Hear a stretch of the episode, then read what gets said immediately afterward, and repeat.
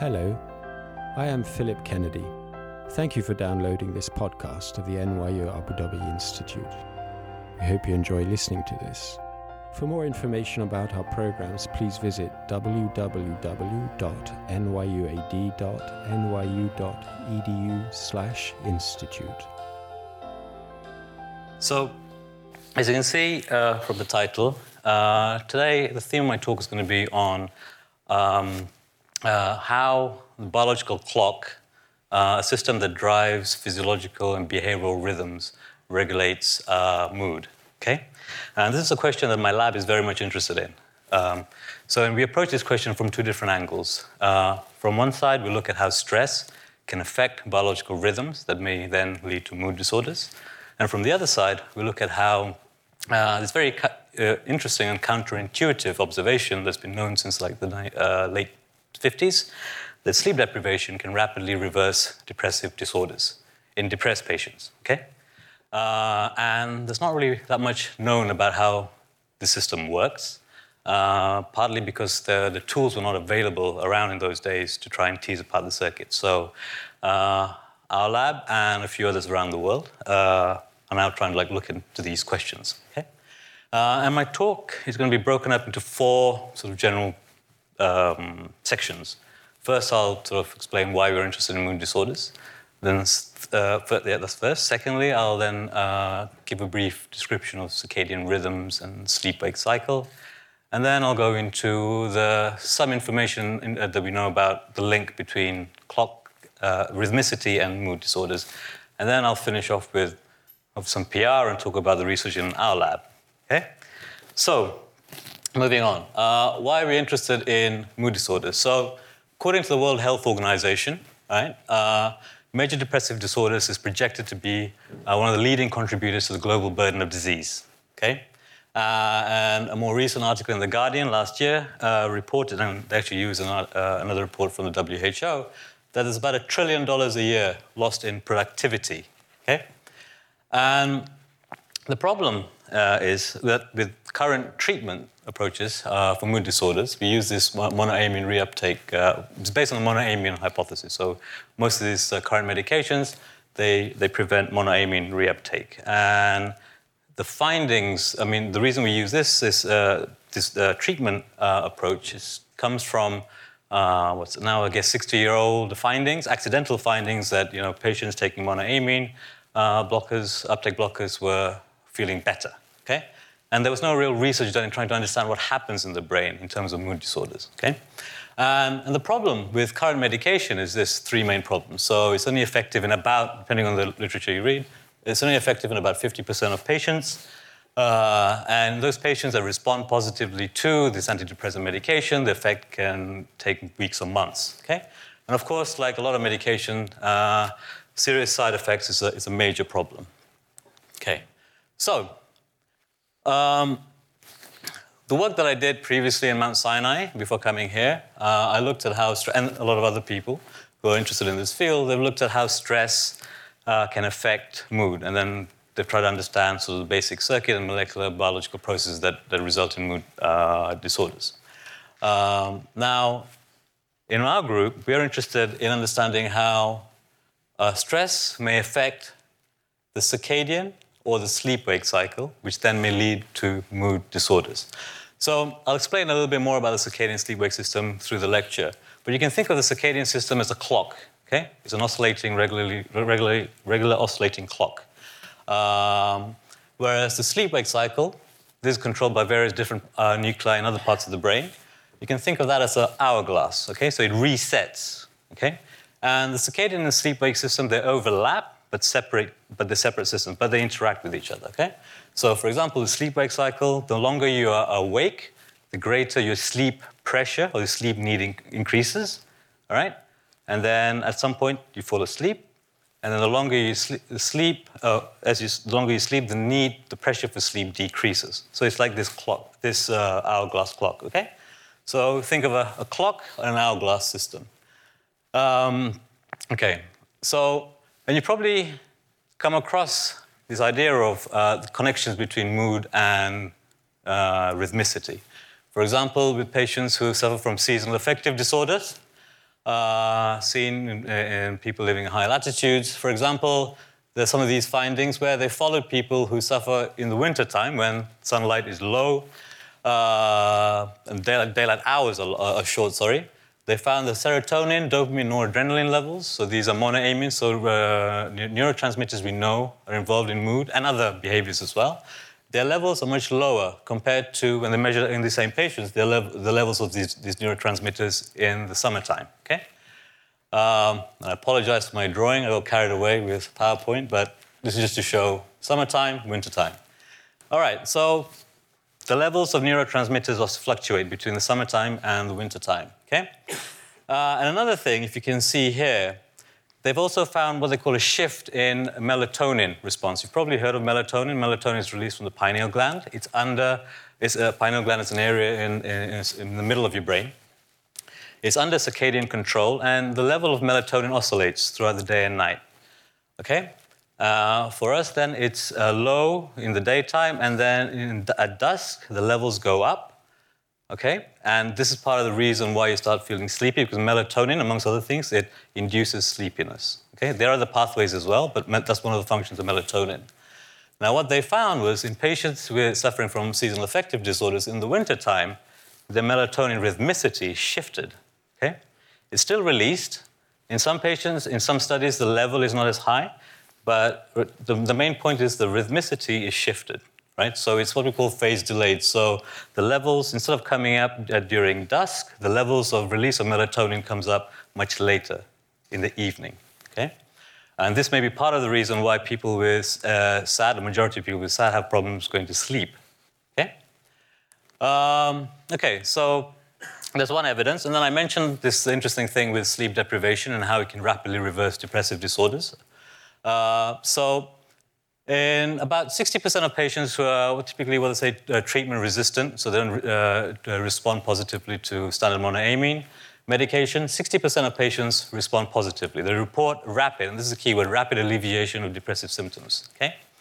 Uh, some of the uh, findings from different studies vary a bit, but it's much more rapid than monoamine treatments. Okay? But the problem is, there's a couple of problems. One is when a patient falls asleep, or they take a nap even, they report, and then they wake up, they report feeling depressed again. All right? Um, and of course, another obvious problem with sleep deprivation is we actually need sleep. You'll come to in a bit because if, someone, if sleep deprive someone long enough, you'll kill them. So, uh, if we can find out how sleep deprivation may uh, reverse depressive disorders, and we think part of the way it's may, maybe doing this is it may be resetting the clock in our brain uh, we can then potentially develop sort of targeted therapeutic strategies, right? As a novel targeted therapeutic strategy to mimic the effect of how sleep deprivation may be reversing depressive disorders. Uh, so yeah, so this is the two approaches. So we have uh, effects of looking at stress in these circadian sleep-wake systems, and then how sleep deprivation may be possibly resetting these systems to then reverse or reset the clock and reverse depressive disorders. Okay. All right. So now I'll talk a little bit and just give a brief overview on what the circadian system is and the sleep-wake cycle is, or the science of it. Uh, so, circadian comes from the Latin word circa, which means about, and diem, which means day. So it's about a, about day. Uh, most organisms, right, we are through wonderful evolution, we are entrained to our environment. Okay, so we uh, our environments we have 24-hour day or night, uh, and most organisms are synchronized we're adapted to our environment. We're synchronized to our environment. Okay. Um, so I put this plant here because you, uh, actually it was first reported uh, about two and a half thousand years ago. There was a general in um, Alexander the Great's army. I forget his name right now. He actually wrote. That's the oldest re- report we have, have of something exhibiting circadian rhythmicity. And I was actually close to this region here in Bahrain when they were hiking through this area. Um, he reported the tamarind plant they move their leaves in day and night. So in the daytime, the leaves come up. Nighttime, the leaves go down. Okay? Um, and then this guy here, French astronomer, uh, Jean-Jacques Pigeot, yeah, well, you get his name. Uh, sorry, Claude.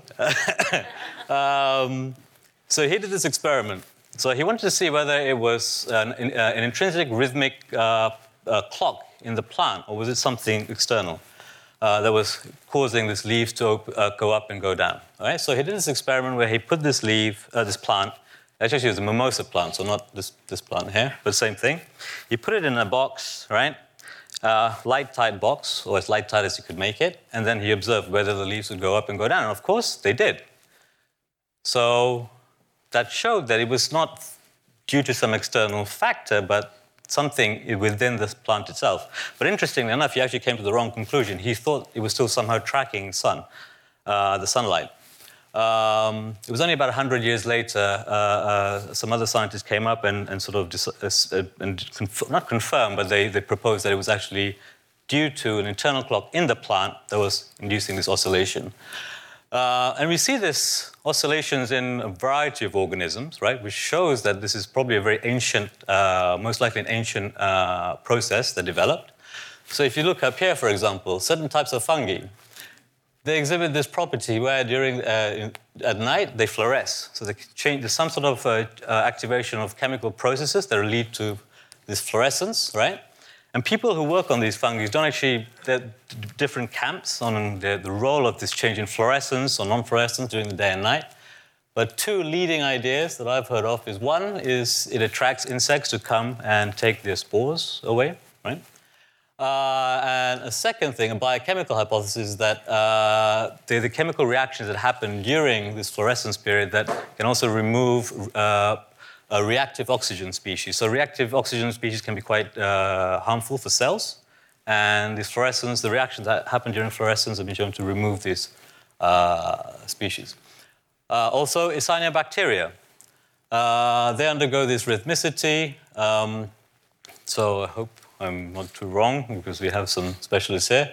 Uh, they, they go through this process of at night, they do ni- uh, nitrogen fixation, so they fix nitrogen from the environment and they use nitrogen for their biochemical processes.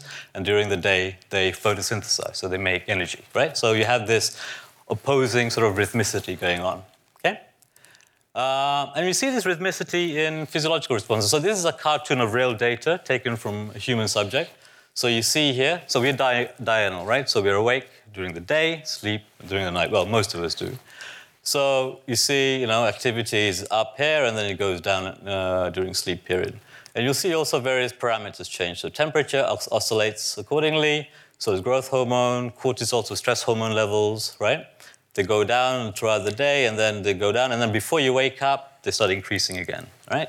And then you also see, I mean, these are big sort of chemicals, but then you also see ions, like different ions and all these pathways. They oscillate, they go up and down. Um, so we see physiological rhythms and we see behavioral rhythms, right? And we'll talk, touch a little bit more on this when we talk about sleep. So animals, they have, they have rhythmicity in their characteristics. In, for example, animals, certain animals will forage for food at certain times of the day or night. Uh, also, yeah, there are certain adaptations to avoid predators when they're around. You avoid predators at certain times of the day. So these are rhythmic processes, okay?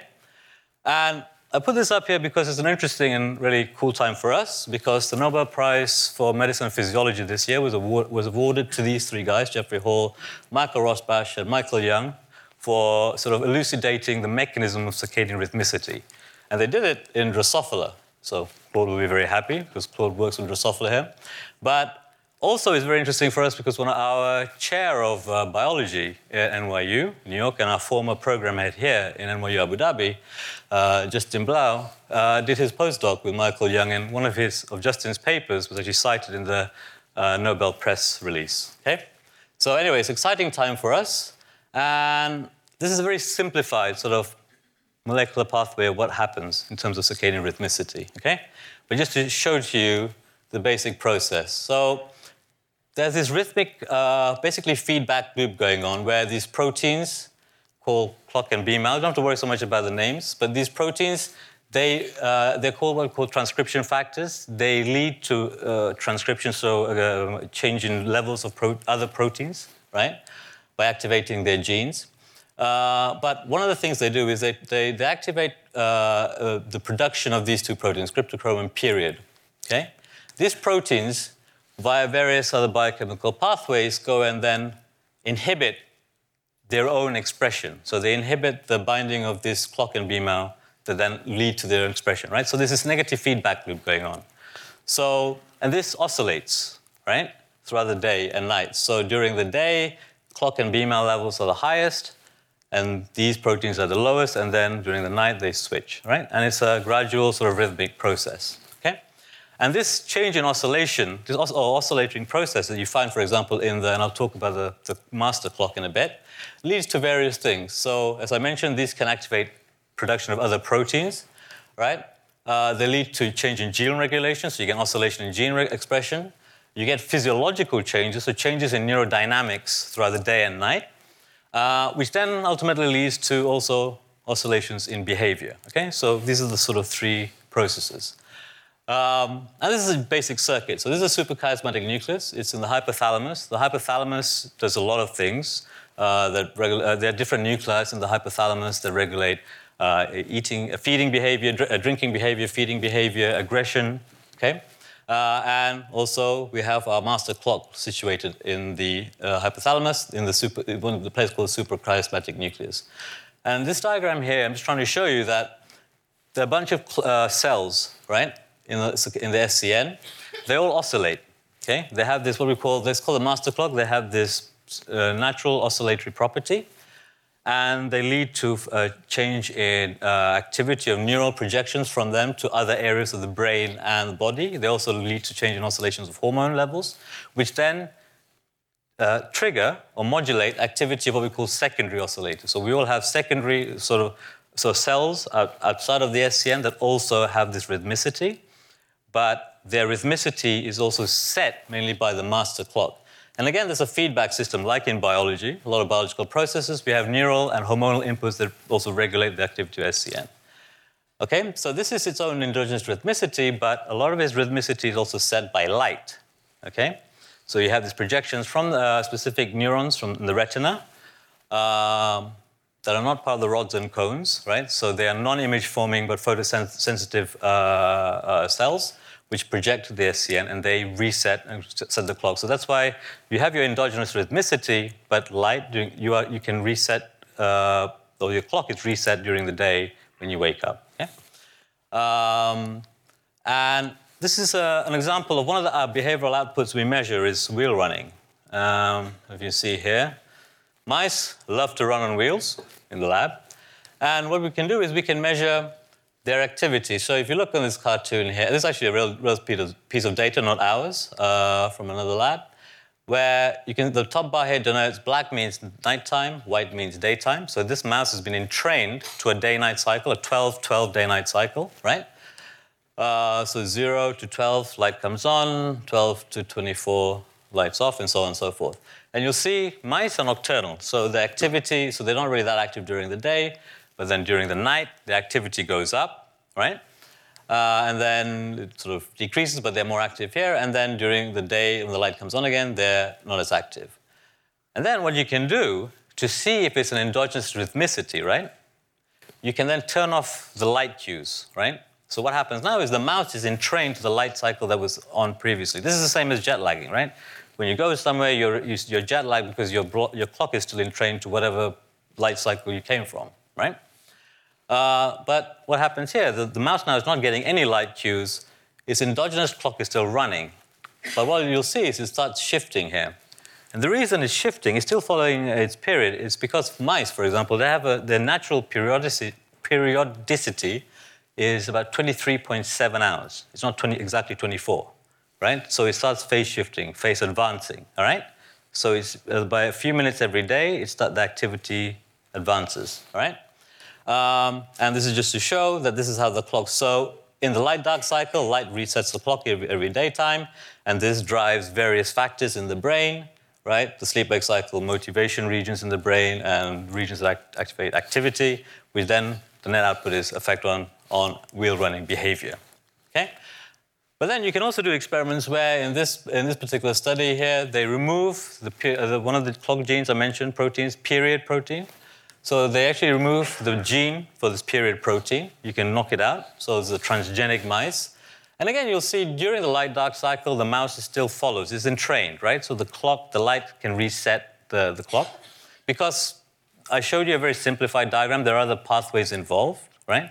So somehow light is still, re- even though you remove the period protein, it can reset the other pathways and the clock runs, uh, it follows the day night cycle. However, when you let it run, what we call free run, so you remove the light uh, stimuli, now the rhythmicity is all over the place. Okay? So this mouse is what we call arrhythmic. Because here you see, even though it's, it's drifting, it's still following some sort of rhythmicity. Here, the mouse has no rhythm, so it'll be resting, walk, running, whatever, different, you know, all over the place. Uh, so this is one way, for example, you can knock out a gene and then see what it does. And this is an example of, of, of this kind of studies. Okay, so that was circadian rhythms. Now we'll quickly go on to sleep. Right, so sleep is a behavior. It's not uh, just another form of, um, uh, of unconsciousness as such, right? Or coma. Because the definition of sleep is something that is readily reversible state of reduced responsiveness to an interaction with the environment, plus the need for sleep increases when you deprive someone of sleep, okay? And this cartoon here, again, is just from a textbook. You'll see it varies between, there's a big variation between uh, organisms. So one of the longest sleepers are bats. They sleep about 19.9 hours a day. Uh, humans sleep on average about eight hours, eight to 10 hours, okay? Um, but then interesting, you see uh, these herbivores, these large herbivores, they sleep very little, like 3.9 hours. I think horses, yeah, sleep about two something hours. Um, and also, I don't know how true this is. Apparently, cows also sleep with their eyes open, or there's been some observations. But this is probably partly part, probably an adaptive sort of uh, uh, an evolutionary trait, right? So they don't sleep much because they're prey for a lot of animals, or they were, right? So you don't sleep much, then you're more responsive to your environment. Um, right. And I don't know if any of you have heard this before. So sleep is, seems to be everywhere. So there's a very recent paper came out uh, a few uh, months ago, I think. They found prop- uh, this upside down jellyfish, it's a very ancient jellyfish. So it's a group uh, in MIT, uh, sorry, Caltech, came up with this uh, study where they found these jellyfish, which is very interesting, they don't have a brain as such. They have neurons, but they don't have a, a brain as we know it. But then they still exhibit the sleep, they, they follow the criteria of sleep. They exhibit sleep like behavior, right? Um, so this begs the question whether sleep is just an inherent property of neurons. And maybe what we do is, in, in more complex animals, organisms, it's just an emergent property as a result of the need of neurons' behavior for sleep like uh, activity. And you can see in this cartoon here, this is for humans, right? So the characteristics of sleep varies through our lifetime. Okay, so conception. And then some of this, of course, they've extrapolated because I don't know how you can measure uh, very initial points of conception. But uh, in utero, babies have undergo through a lot of predominantly REM sleep. Okay, uh, and then another thing you'll see as we grow older, we generally tend to sleep less. And the architecture of REM and non-REM sleep, and I'll just uh, explain this in a bit, also changes. And also, sleep seems to be very important because there's this condition called fatal familial insomnia. It's a rare gene- genetic disorder. It uh, results in a mutation, as far as we know, of gene encoding for prion proteins. You probably have heard of prion proteins from uh, uh, pathologies such as CJD, right?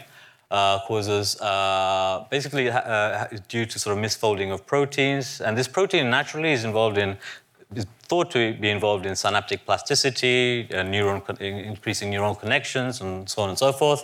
But when this protein misfolds, it causes death in cells.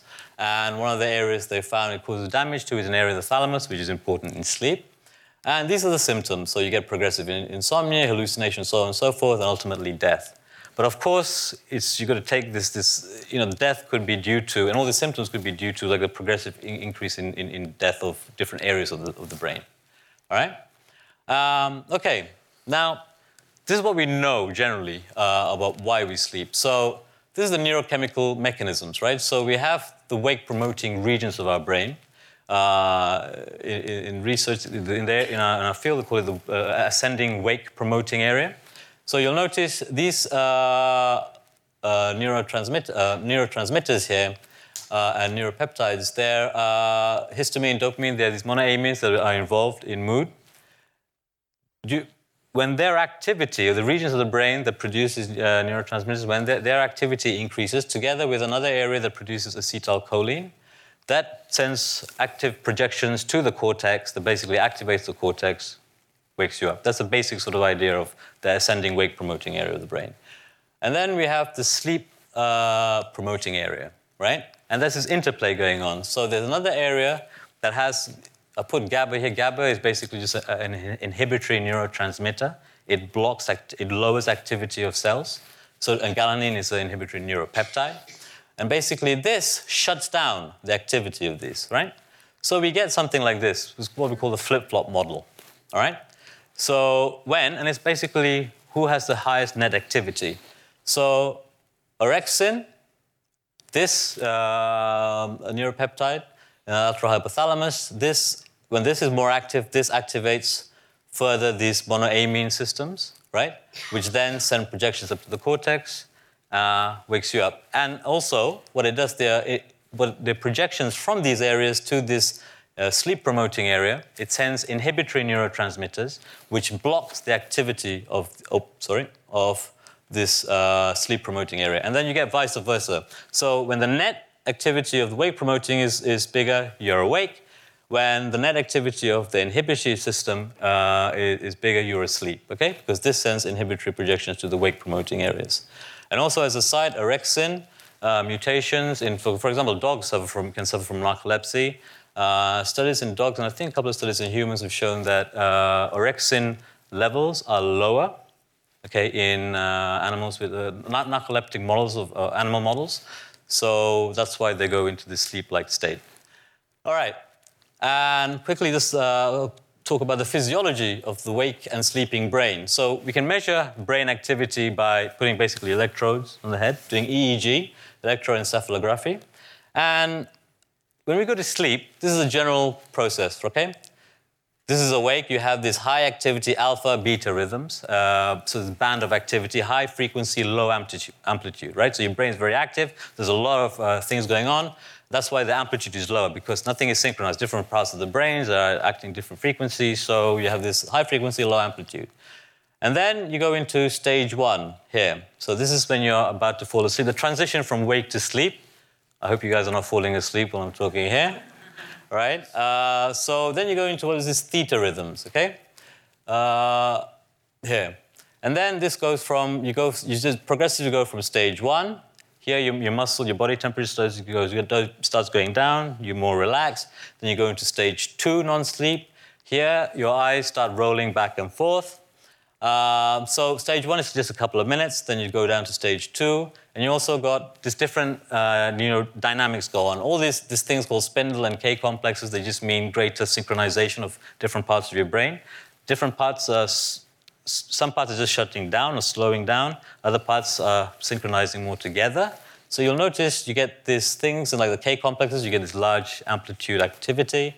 And then you go to stage three, where you start seeing this delta rhythm. So now, now we start seeing the beginnings of slow wave sleep, right? So the amplitude is getting bigger, the frequency is slowing down, the brain is more synchronized. And then we go into stage four, deep sleep, where more than 50% of the activity in the brain at this point is these delta rhythms, right? Very low frequency activity. So it takes about 30 minutes when you first go to sleep to reach stage four. So you go awake, one, two, three, four. Again, you stay there for about 30 minutes from most human studies, and then you go, you stay in stage four for about another 30 minutes, and then you go up, and there's arrows here. Then you rapidly cycle back up from four, three, two, one, but instead of going to wake, you go into REM sleep. Okay, so REM sleep is this period of, it's interesting, because REM sleep has activities very similar to being awake, but you're not awake. And also, this is when you have most of your very odd, vivid dreams, is during REM sleep period. And also, another interesting, cool thing with REM sleep is so you're having this rapid eye movement. And, but your eyes are moving a lot, but your body, you're under paralysis, or most of us are. Okay? So what happens is from the, uh, the back part of the brain, it's sending uh, negative projections to your motor neurons in your spine that normally activate your arms and legs. It's actually inhibiting. So the, this high activity of the, some areas that re- induce REM sleep, they inhibit the motor neurons in your spine. Okay? If that circuit doesn't work properly, then you have like these REM sleep disorders where you act out your dreams, which is pretty dangerous because if you're doing, you know, you're moving a lot, you can, you can hurt whoever you're sleeping next to or yourself. Uh, and another thing you'll see with REM sleep is, oh, the sleep architecture changes throughout the night. Okay, so as, as for humans at least, as you progress through the night, so say eight hours or whatever, the amount of REM sleep increases, okay? And the amount of slow wave sleep decreases. Uh, and then you see your heart rate oscillates, also fluctuates, respiration, okay? So during REM sleep, respiration, heart rate is higher. During slow wave sleep, sleep, sleep it's lower. Okay, now, why do we sleep? So, most of us uh, sleep for about uh, one third of our lifetimes, right? Everyone does it, most people do it. Uh, but we don't really know why we sleep. So, there are three ideas. Uh, one is for energy conservation, so, so basically to lower the overall metabolic uh, rate. So this re- reduces muscular tension, heart rate, blood pressure, so on and so forth.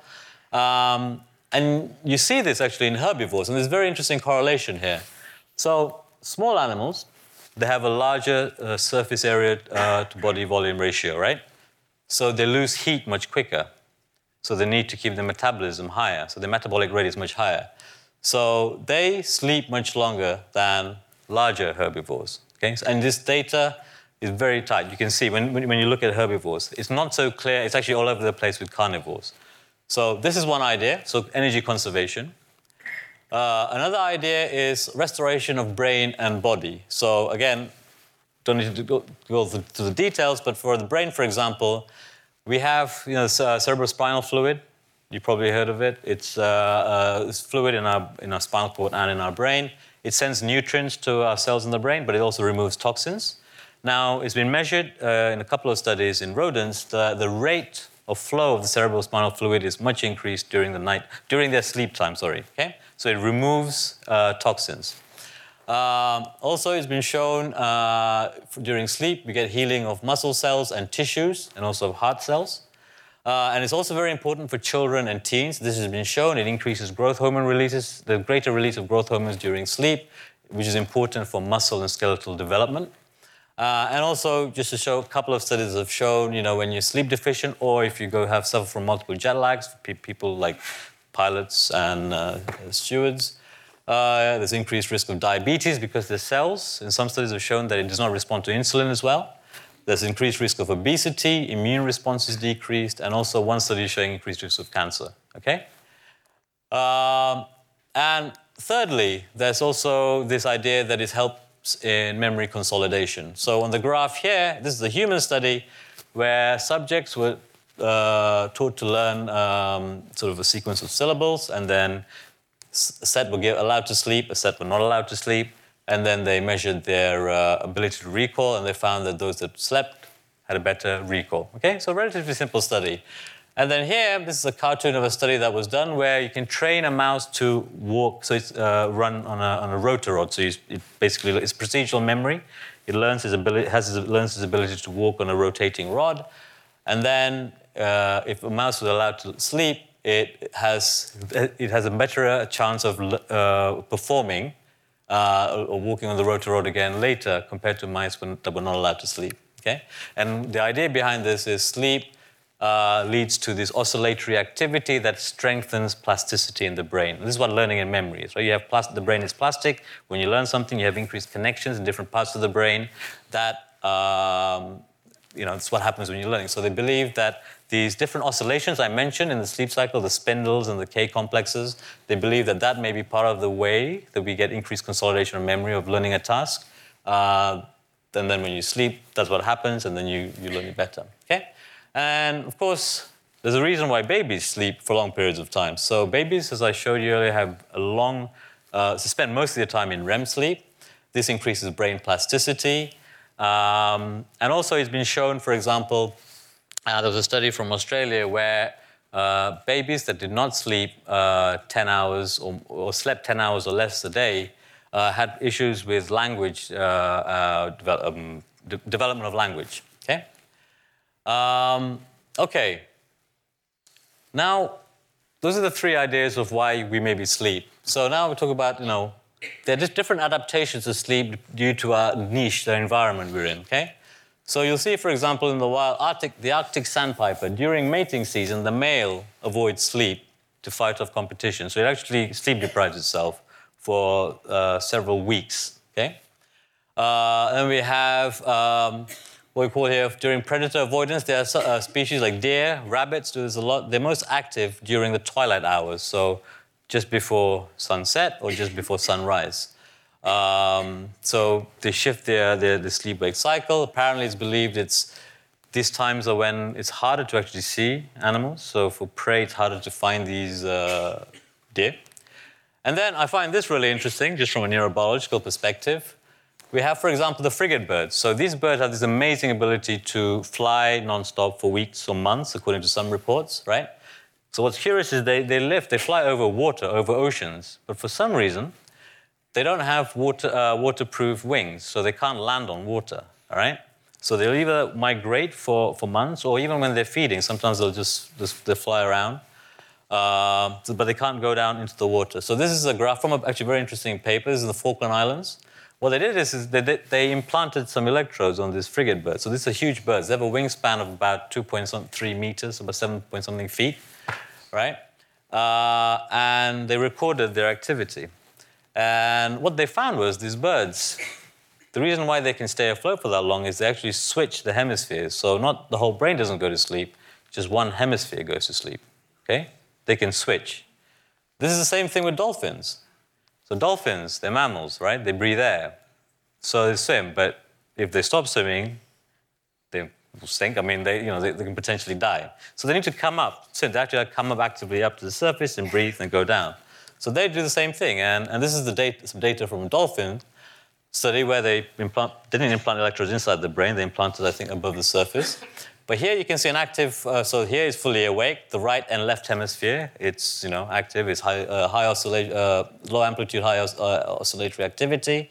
And then you look down here, in this particular case, the right hemisphere now is undergoing sleep, the left hemisphere is awake, and then it switches, okay? Right goes to sleep, right, uh, left is, sorry, right is awake, left is asleep. So it switches hemisphere. Very cool. Don't understand the mechanism, right? Because I think it's quite hard, to, especially to do research on dolphins. But uh, this has been uh, replicated in a couple of studies. Okay. Now we go into the link between mood and daily rhythm. So, as I mentioned, there's not much known about this connection, right? It's only now that we have tools that we can try and tease apart cellularly, molecularly what's happening, or we hope to. But for example, in this cartoon here, we see that depressed patients, it's been reported in a few papers, they, even though they're depressed most of the time, they feel particularly bad in the morning and they feel slightly happier in the evening. So you see, and this has been reported in various uh, studies apparently. So they have this oscillation. They feel bad in the morning, uh, better in the evening. And then there have been this measures here. So this is temperature. What they found is in a variety of patient, uh, uh, depressed patients, they have this blunted rhythmicity in temperature. Remember, temperature undergoes oscillations. So the, if you can see the red dotted line here, that's in depressed patients. The blue-black uh, line here is in non-depressed patients. So you have this robust oscillation in non-depressed patients in temperature, and you have this blunted, you still have an oscillation, but it's blunted, okay? And then rhythms in stress hormone levels, they're what we call phase advanced. So the level of the, the, the release of stress hormones um, occurs much earlier during uh, the day, and it stays up more elevated during the night, okay? So it's called phase advance. And then melatonin. I mentioned melatonin earlier. Melatonin uh, uh, release is delayed. Okay, and these are all in, in depressed patients. So the key point is that we have this change in rhythmicity. We don't know really what's happening yet, but we see that. So this is a this is a cartoon to show we have this rhythm, uh, gene A or hormone A, B and B and B they have this, uh, this, this, rhythmicity. So in depressed patients, we see either a rap, an increase in rhythmicity, a widening of the rhythmicity, or just shifting of advance or delaying. Main point is change in rhythmicity of various uh, factors. Okay. Um, and now I have this put this here. We start going into sort of what we're trying to look at, and there, there evidence there is of mood and depression and, and rhythms and depression. So there's this idea here called the social Zeitgeber theory of mood disorders. So Zeitgeber is a German word for time giver. So social time giver theory of mood disorder simply uh, describes um, social stimuli, stresses, such as, you know, work, we're just rushing everywhere, uh, or light. And we're all exposed to abnormally longer hours of light, right?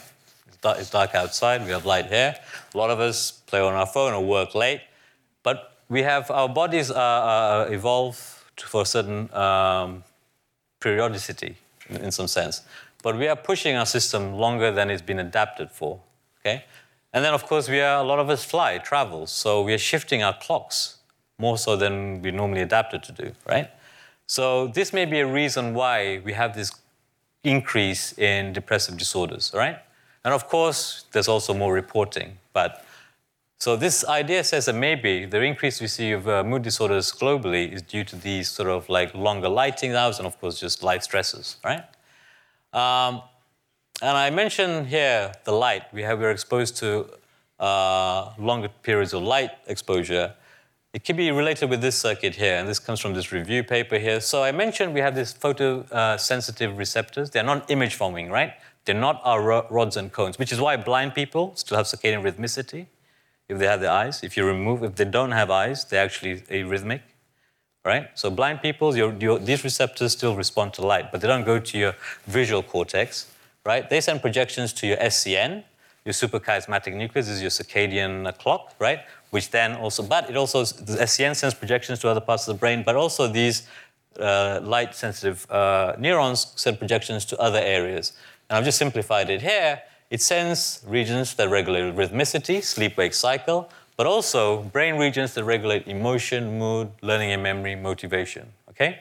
So now we have this circuit where light can regulate different aspects of behavior. All right?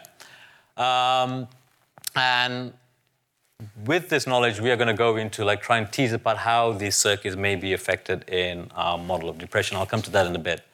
Uh, okay, you've heard of chronotherapeutics, right? Using the natural body's rhythms to increase the efficiency of drugs. Okay, uh, uh, as I mentioned, we have rhythmicity and different uh, rhythm rates of rhythms in different parts of our body. So parts of the body that uh, there are certain uh, absorption processes happen better at certain times of the day than others, right? excretion, metabol- metabolism, distribution, so heart rate changes, fluctuate. So these things affect how effective a drug can be. And I've just put this up here. For example, this is a study done some time ago. This is a patient with normal blood pressure. This is a patient with higher blood pressure, but you see there's this oscillation. So what they found was in these patients, when they gave them this antihypertensive drug, it was much more effective when they gave it to the patient during their, I think, late, uh, during the early morning time when the heart rate was being the highest, okay? Because they're, normal, they're, they're hypertensive, so even though you get this oscillation, but every, the, the, when the high peak was very high. So the drug was most effective during the uh, uh, highest level of, of, of pressure, okay? Uh, and then it's also now used for chronotherapeutics, it's now used for regulating mood disorders. And you might have heard of some of this. So light therapy, this is a depressed patient sleeping, and you can do this where some, and it's been, it's been shown to work in a subset of patients where you can give them light one or two hours before their usual waking time. So you basically expose them to bright light. And this has shown, been shown to have an antidepressant effect. Or you can use this light therapy together with it increases the effectiveness of, of antidepressant medication. Uh, there's also this, and this is related with light therapy. You can also do what we call what they call sleep phase advanced therapy, where you basically wake up a patient, you shift them. So again, it's all about shifting cycles, right? You wake them up earlier. So if the cycle is not functioning properly, you force them to wake up earlier, right? Maybe you're resetting the clock, but it's been shown to have an antidepressant effect. Another way, again, people have used phase shifting with, uh, so sleep phase advancing with medication. It's to be very effective, okay? And of course, sleep deprivation. So as I mentioned, you can either sleep deprived, subset of patients re- respond uh, uh, the effectiveness, or the effectiveness of antidepressant medication is much more is, be- is better, is increased with sleep deprivation. Okay, um, and also I think I find this very interesting. Ketamine is a drug uh, used for anesthetic. We use it in our surgeries on rodents, um, and, but it's also a drug used by. Uh, it's illegal uh, in some places because people. It's a recreational drug. Uh, um, so, but a very cool thing with ketamine, and there's a big group in Mount Sinai uh, in, in New York where I work that are looking into the role of ketamine. There's groups in Yale and other places that are looking into this as well, where they found suboptimal uh, doses of ketamine has rapid uh, uh, effect, is very good at rapidly reversing depressive symptoms. And there's clinical trials going on right now. Uh, and what's interesting is ketamine also act, affects, these are genes, so these are, is a molecular analysis, but the main point is they're showing that when they administered ketamine to the animals, gene expression, clock gene expression was robustly affected, right? So this ties up with our idea that maybe one of the ways ketamine is rapidly reversing depression is it's affecting clock proteins that may affect sleep-wake cycles, right? So studies are going on now to try and see, understand this process further. Uh, but this is very exciting for us. So in this cartoon here, though they think is ketamine or sleep deprivation, may target. This is the uh, anterior cingulate cortex, an area involved in emotion, uh, uh um, uh, learning, and memory.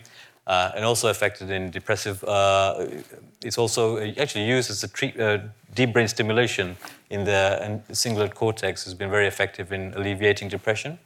But what they think is ketamine or sleep deprivation may be activating common circadian pathways that change that result in neural plasticity, that then result in rapid antidepressant effect. We don't know. Right now, this is what we want to look at amongst together with some other people. Okay, so now we'll come on to what we're doing in our lab. So this is a general experimental approach. Um, so if you see here, so I like to look at different levels of analysis, right? So our behavior is a result of molecular and cellular processes, right, going on in our brain. So we look at behavior and then we zoom in into neurophysiological changes, so looking at neural circuits, right? And then changes in those neural circuits are most likely due to molecular changes, so that we zoom in further and we look at this is we've just started, but we want to look at molecular changes, right? So, and this is just a cartoon I show to kind of express show some of the methods we use, and I won't talk about all these methods. Okay, so we do behavior, which I'll talk about. So we have an animal model of depression. Okay, we do functional physiology. We can measure neural activity in vitro, and eventually we'll do it in vivo in, a, in the behaving animal. But right now we can, we can measure activity in, in slices, brain slices. We can label specific cell types and specific cell projections and look at how these dynamics of these change, the specific cell types and cell projections change in non-depressed depressed mouse models. Okay, and I won't talk about this. We can also express certain light-sensitive proteins, right? Which, when we shine light into the brain, we can either activate certain cell types or inhibit certain cell types and modulate behavior. So we can do direct correlation of brain circuits with behavior. Okay, and then we've just started some molecular analysis now. And this we haven't done yet. We want to do in vivo imaging so we can image specific, label specific cells in the brain in a behaving animal and see the change in neurodynamics. Okay? Um, right, I mentioned we do we have an animal model of depression, but how do you study depression in rodents? Okay, because you can't really ask them how they feel. You know, they all look the same. So we use this mouse model of depression, the chronic social defeat paradigm. And I'll quickly just run through it. So basically, we take our test mouse, right, and we put it into the home cage of a, an aggressor, a retired male breeder, right? So as I mentioned before, this is if you follow American politics, it's not too dissimilar. This guy, old white guy, does not like this brown guy coming into his uh, territory, right? So, anyway, our test mouse gets attacked by this uh, uh, resident, the aggressor mouse. It's a retired male breeder. It undergoes a different par- paradigm, so about 10 minutes of physical aggression, and then it undergoes 24 hours of sensory stress. So it's undergoing through physical and sensory stresses. So it's left in the home cage, but now it's separated with a plexiglass divider. So a mouse under, uh, uh, um, is exposed to sensory stresses, visual, olfactory uh, stresses, right? And then this is repeated for about 10 days, okay, with a different aggressor. And then we have we have we do one of the measures of this depressive-like behavior. We measure social interaction. Mice are social animals right? So if you put a mouse in a home cage, in another in an arena with another mouse, you want to interact with them, right? So it's similar to, and again, it's a mouse model, right? That's why we're increasing our repertoire of behavioral models. But this model uh, is a sort of modeling uh, social isolation in a way, okay? So we measure, for example, the amount of time a mouse explores the arena when there's no social target there. So that'll be just random arena, and we have a camera to track its movement. And then we measure the amount of time the mouse will spend uh, interacting with the social target. So the social target now is behind a, another small box, but there's holes and they'll try to interact with it, okay? So typically mice that uh, are stress naive, you'll see here, with there's a social target here, it will spend more time interacting, right? Whereas stress susceptible mice, or mice that exhibit this depressive like behavior, they spend less time interacting. And what is interesting, like in the human population, and I won't talk about this study, we found uh, that a subset of these is hom- genetically homogeneous mice, lab mice. You get a subpopulation that are resilient.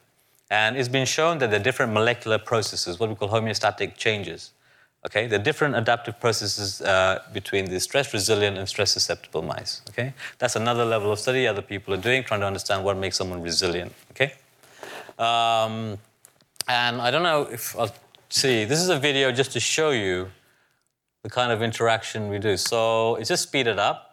So the mouse on the I don't know if you can see it is resilient. The mouse on the right, left is resilient. Mouse on the uh, right is susceptible. You can't see there's a social target on either side here. And generally, the main point is you'll see, so this is speeded up, this mouse, the resilient mouse spends more time trying to interact with the social target, whereas uh, uh, susceptible mouse does not, okay? Um, and we do it in red light because uh, mice don't like bright light, okay? So we just use dim red light for this behavior paradigm. And another measure we do is sucrose preference. So it measures anhedonia. Like a lot of uh, human patients, they exhibit anhedonic traits. Uh, so for mice, you give a mouse uh, a uh, two bottle choice of sucrose or water, so 1% sucrose or water. They'll definitely prefer sucrose. It's sweet, right? Uh, whereas mice that exhibit these depressive-like traits, they have this anhedonic behavior, uh, exhibit anhedonic traits, they have much lower preference for sucrose, okay? And this kind of models uh, anhedonia in humans. For example, it could be used to like reading books before, and then you know you, you're depressed. Something you, something happened. You're depressed. You stop reading books. You know you stop doing things that you used to like doing before. Okay. And again, this is an animal model. All right. So, but with this, these models are useful for, for us to try and understand what may be happening in the brain. And now I'll show you uh, just very briefly some data. Okay. So here's some data where we've looked at projections from this area of the brain. Okay, this area we're very interested in because it has strong connections to the SCN. SCN is the master clock. The lateral habenula is known, so this area here is known to integrate emotion and action selection, basically motivation. Uh, it has robust connections with the master clock and itself has robust oscillatory activity, right? So it has circadian rhythmicity. Okay? These two regions, the VTA and dorsal raphe, again, don't need to worry the details this LHB sends projections to these areas. These areas have been shown to be important in mood regulation, amongst other things, and also in reward processing. Okay? Um, and also, I haven't shown it here, these two areas send, VTA and dorsal raphe, send back projections, back projections back to the SCN so you can regulate the clock. All right? So, what we're going to do, what we do is we try to correlate the physiology with behavior, right? So we're going to look now at these lateral habenula inputs to these two areas here that we know are important in mood regulation. Um, so we do this. So we correlate, how do we correlate neurophysiology to behavior, right? So activity in the brain, changes in activity to changes in behavior. I know it's very simplistic, right? But uh, that's the way we look at it in this context here. So what we do is we can label specific projections. So we do surgery in the mouse brain. We inject, for example, retro beads. So these are beads that go back. So you inject it in a, what we call downstream of one area, right? This will then retro or project up any inputs going into that area of the brain, basically, right? Then what we can do, okay, so we do that. So we inject in, in this case, dorsal raphe v or VTA. So if you have, so if in this experiment here, if you inject in the DRN, or dorsal raphe, if you then make a slice, take, the, take out the brain, look at the lateral habenula, you will see green fluorescent beads. You will know that that cell is projecting to the dorsal raphe. Okay, so you can then measure activity or do molecular analysis on those specific cells and look at what's happening in those specific projections uh, in whatever uh, related to whatever behavior. And we do that in terms of uh, stress behavior. So we put mice through this behavior paradigm. Okay. Then we get our resilient, stress resilient, stress susceptible, and then we do in vitro physiology and try to measure activity uh, in these brain regions. Okay? Uh, and this is some findings we just got recently. Okay, so remember this, this area of the brain has oscillations, right? But here we just want to see whether this dynamics is changed. A region that has circadian rhythmicity, whether the activity of these regions are changed. So here we put massive stressors and then we measured basically just uh, neural activity, so the excitability of the cell, uh, in uh, stress naive, uh, stress resilient, and our stress susceptible mice. And what we found was in stress susceptible mice, the activity was significantly higher, it's much higher. Okay, and we're doing some studies now to understand the biophysics of what's happening, molecular changes that may be leading to this upregulation. Um, but this implies something, right? So this shows that this increase in activity of this projection may be part of the, the, the reason for this expression of this depressive behavior. Now, also, uh, and this was studies uh, uh done by He Uh, he also did recordings in, in, simultaneously, I mean, the same day, in the dorsal raphe, so the, the, the, the region that was receiving inputs from this region, right? And he did recordings, and this was just recording in unlabeled cells. So we're going to repeat this with more systematic labeling. But when he did these recordings, he found this. And this is very interesting for us. So he found now in the stress susceptible mouse, the activity decreased. Now, the dorsal raphe is highly enriched in serotonin. Serotonin is also uh, involved in mood regulation, right? Like serotonin uptake blockers, right? So fluoxetine, I think, for example. So, um, so this goes with the idea that lower serotonin levels can lead to depressive disorders, right? Um, and this is also interesting for us because you see that the stress resilient mice, there was an upregulation. We don't know what that means yet. Right now, we're just sort of trying to get an idea of what circuits are really focusing on. Stress susceptible mice, there's increased activity in the dorsal, in the serotonin rich areas, and there's decreased activity in the serotonin rich areas in stress susceptible mice. And this, now in terms of understanding circuits, goes along with an idea that we were thinking of, and other people have also mentioned this, that there may be this neuron, this is an inhibitory neuron. So for us, it's interesting because it suggests that this increased activity in this region of the brain that has circadian oscillations is activating this inhibitory, what we call interneuron, increased activity of this decreases activity because it's sending neurotransmitters that ramps down activity of these, uh, these cells here? So we're going to be doing more studies to try and understand this circuit in the context of rhythm changes. But, uh, so this is very interesting for us. And then now we also have, we're doing, we've just started, my lab just started a year ago. We're doing uh, some behavioral outputs of circadian rhythmicity and understanding how stress can affect circadian rhythms, okay? So we do basically measure wheel running activity or we can measure temperature. Uh, wheel running, we just put a mouse in a cage, we can control the light cycle, measure how much it runs during the day and night. Or we can do what we call this with, with telemetric uh, technology. We can uh, implant the small pills into the abdomen of the mouse. And then using this uh, sensor here, that is placed below the mouse, we can measure how much it moves or, or the change of temperature, because we'll measure its uh, core body temperature throughout the day and night. And this is the data which is very interesting also for us. So here, for example, you have stress naive mice, stress resilient, and stress susceptible. And this is ongoing work. What we found was, so this is standard rhythms I showed, right? You put a mouse in a light dark cycle, they'll have more activity during the nighttime. Uh, resilient mice have the same thing, but the stress susceptible mice, the le- uh, level of activity is decreased, okay? So we see here significant decrease in activity. And another thing, and again, we're replicating this now, is uh, the level of the, the period. So we have, mice have a periodicity of about 23.7, the C57 strain of mice. What we find is, if this is real, we don't know if it's real, the periodicity, the period of the mouse has been increased. So somehow, remember going back to the idea of shifting the rhythm of the mouse, right? So we have this tentative evidence that rhythmicity in, in wheel running activity is somehow changed, right? Uh, and body temperature, although we don't know what to make of it yet, body temperature is elevated in both resilient and susceptible mice. But here we can just say that stress exposure seems to change. But maybe what may be happening is stress is affecting, uh, ramping up the system, system in both mice that are exposed to stress, but somehow the resilient mice are able to better cope because of other molecular changes. We don't know yet, okay? Uh, okay, so that's the circadian part. Now we go to the uh, studies linking sleep and depression. So this part here, street, how does distress affect the sleep-wake cycle? Then that lead to changes in mood. And again, we're looking at this area, this area of the brain. This area is important in REM sleep promotion. Okay, uh, and we also know this area, this, this, this particular region of the brain sends projections to uh, uh, areas that regulate mood. Okay, um, and this is some um, again, preliminary data where we can measure, do EEG recordings in mice in a light tight chamber. So I don't know if you can see here's a mouse in here with cables. We can do EEG recordings. Uh, and then this is just an example of some EEG recordings we did. Um, and also we can automatically sleep deprive these mice. So we have a system where we can back, it, the, the cable goes back to the computer, back feeds, and we can, when the animal goes into a certain, and we can program it, when the animal goes into a certain phase of sleep, right? we can then shake this uh, platform, right? So to keep it awake, okay? Um, So we can do things like measure homeostatic sleep changes. Uh, so we can measure different aspects of like REM sleep, non-REM sleep, transition from REM to wake sleep, and so on and so forth. So this is very early stuff.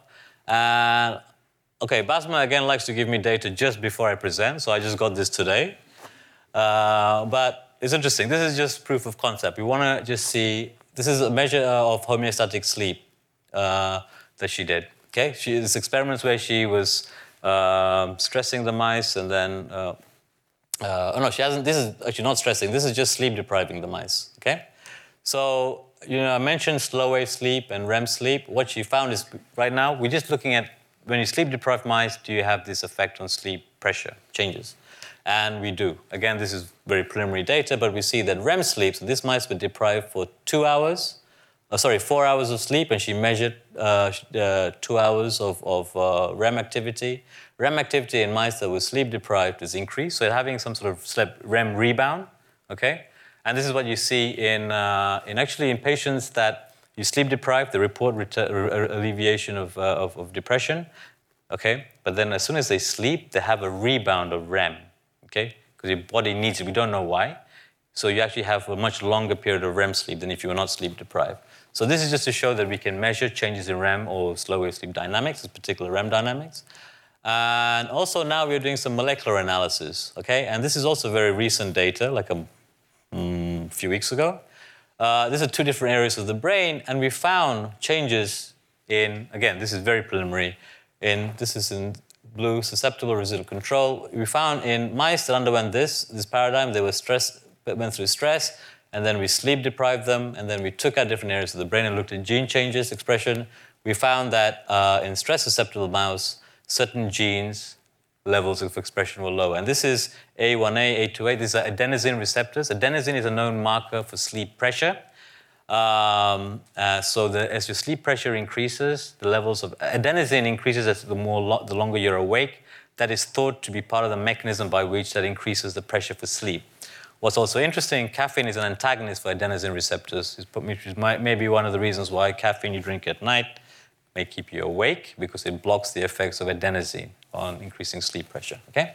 So we found this effect that sleep pressure, if this is real, one of the molecular markers of increasing sleep pressure is changed in this region of the brain and in this region of the brain. So this very preliminary work now is, is related with looking at physiological changes in specific subareas of the brain and also looking at molecular changes, right? So at different levels of analysis. And we're finishing off now. And also, just to share, we have, say we have we're doing another uh, one of the uh, students in the lab is doing this social dominance study. Uh, we want to see whether dominance changes. Um, a first of all, with after exposure to stress, and then we'll go into whether the clock and sleep-wake cycle is related to that. So basically, we put two mice in a tube and see which one. It's very simple study, but which one pushes the other one. We can measure anxiety tests and so on and so forth, and then do physiological measures. Okay. And I've spoken long enough, so I'd like to just thank you all, first of all, for hopefully not all of you falling asleep. I'd like to thank uh, the group in NYU AD. So, Herlui and Basma, my fantastic postdocs, the fantastic postdocs in the lab. Uh, Herlui uh, is working on the sort of circadian component of mood disorders. Basma is uh, looking at the sleep component of mood disorders, right? Uh, and they're doing an amazing job of like basically setting up the lab and actually doing a lot of the things, and then all these guys here as well, doing a lot of the first in the Middle East, I would say. So, uh, also we have uh, four, sorry, I don't have Hala's picture yet, so I have you here. so, uh, Marima and Gloria are senior capstone students. They started their projects now. So, Marima's looking at uh, the social uh, dominance, uh, doing the social dominance study. Gloria is sort of like looking at the starting off the molecular aspects of the uh, studies in our lab. Uh, Alvaro and Hala, they're like junior capstone students. They'll be starting their project next year, or hopefully we can start some of it soon. So Alvaro will be doing some sleep-related stuff and mood disorders, and Hala will be doing some work with jet lag type experiments. Uh, also, I'd like to thank my uh, sort of collaborators. So, Gord Fishell, he was at NYU, New York, but he still has a lab here in NYU AD. And he just moved to Harvard Medical School. He has his group here, so Ching and Li Hua, they're expert molecular biologists, so they work, we work together with them. They've been very helpful. Uh, and also like to thank the bio, well, we have wonderful, like the, the science department in NYUAD is amazing. It's a wonderful place to work in. I really enjoy it. It's a very cool dynamics and, you know, the science and engineering people, they're wonderful. So it makes this a great place to work. Uh, I also like to thank my wife and daughter for sitting through this. Uh, so that's very nice. And also, I'd like to thank Claude for, he's up here, for um, being also like a, an official mentor, just being very nice. And also, I put it up this picture up there to show his lab members that he actually does stuff in the lab.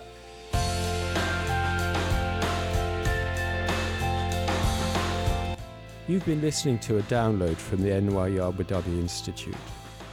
You'll find more information on our website www.nyuad.nyu.edu/institute.